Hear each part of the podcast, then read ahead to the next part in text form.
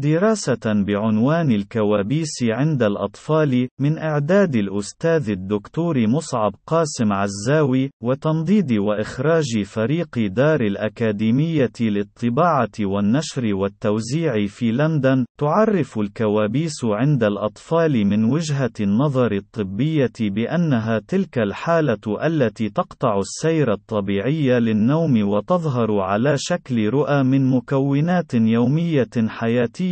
أو معطيات خيالية وتبدو بأنها تهدد وجود الطفل وأمنه الجسدي والنفسي، أو تشوه رؤيته لنفسه أو رؤية الآخرين عنه، وغالبا يستطيع الطفل تذكر تفاصيل الكابوس بشكل دقيق عقب الاستيقاظ وبشكل دقيق جدا، وهذا ما يجعل العودة للنوم عملية صعبة في الكثير من الأحيان التي تترك الطفل الطفل حينئذ متيقظا بشكل شديد، وبمظهر عياني يشير إلى قلقه وتوتره النفسي والجسدي بشكل عميم،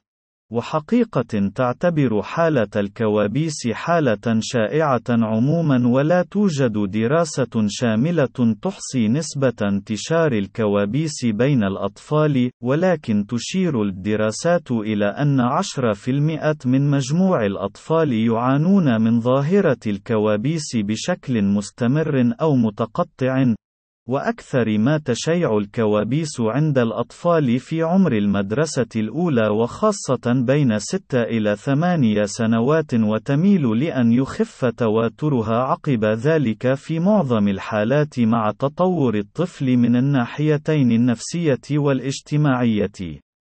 العوامل المؤهبة لحدوث الكوابيس يعتبر القلق كمتلازمة تضم أسبابًا وأعراضًا جسدية ونفسية السبب الأكثر شيوعًا في بروز علة الكوابيس عند الأطفال، وإن كافة الأشكال الفرعية للقلق عند الأطفال يمكن أن تتظاهر بشكايات مرافقة تتمثل بالكوابيس الليلية التي يعاني منها الطفل، ولذلك فمن البديهي أن المحاولة لعلاج كافة الأسباب المؤهبة للقلق عند الطفل يعتبر مقدمة صالحة لعلاج حالات الكوابيس عند الأطفال.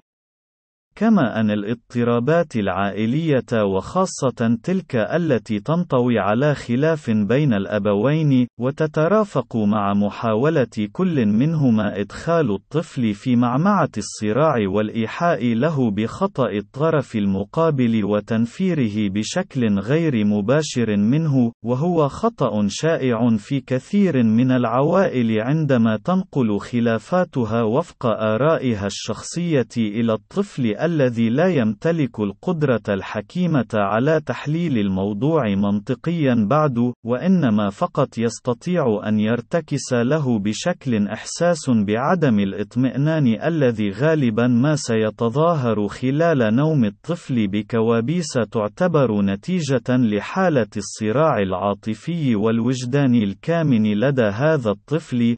ومن ناحية أخرى فإن مشاهدة أفلام الإثارة والرعب والتي أصبحت للأسف موضوعًا شائعًا من الناحية الاستهلاكية والتسويقية في حيواتنا المعاصرة بشكلها العولمي البائس، يؤدي إلى خفض عتبة التوتر والارتكاسات القلقية عند الطفل، أي يصبح مؤثر بسيط كافيًا لأن يحدث الهلع أو القلق بأشكاله المختلفة. المعرفة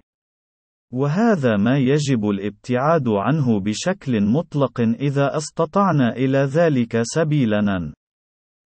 وفي نفس السياق الأخير فإن سوء أداء وظائف الجهاز العصبي المركزي الناجم عن المتابعة المطولة للألعاب الإلكترونية والحاسوبية بأشكالها المختلفة، وما ينتج عن ذلك من زيادة الأهبة للإصابة بصرع الألعاب الإلكترونية، ينتج فيما ينتج أيضًا من خبث زيادة في معدلات المعاناة من الكوابيس عند الأطفال. الأطفال الذين يكابدون شرور تلك المنتجات اللاصحية بالحد الأدنى، والتي هي في جوهرها إمراضية محضة. علاج الكوابيس عند الأطفال قد يكون المدخل العلاجي الأمثل والأنسب هو محاولة معرفة السبب المؤثر الذي كان الزناد القادح لتشكل هذا الكابوس، والذي هو غالبا ارتكاس قلقي عند الطفل، ولذلك فإن علاج السبب المؤثر ومفاعيله هو المدخل الأنجع لعلاج هذا الكابوس،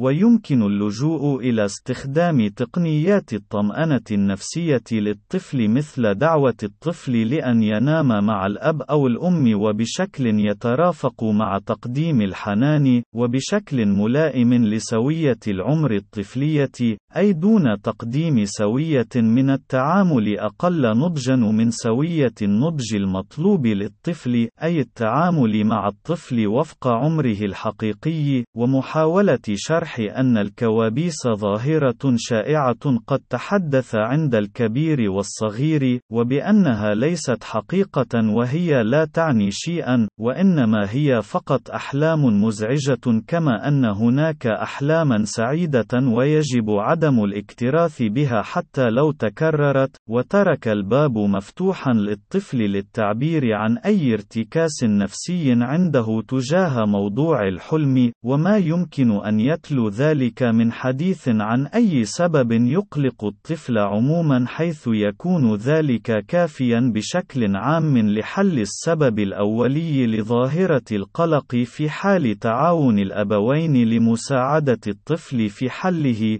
وذلك الجهد الأخير يجب أن يترافق مع ضرورة أن يشعر الطفل بأن الأبوين مستعدان دائما لتقديم الحماية والأمن بشكل عقلاني وهادئ في حال تكرر موضوع مكابدة الكوابيس ومفاعيلها،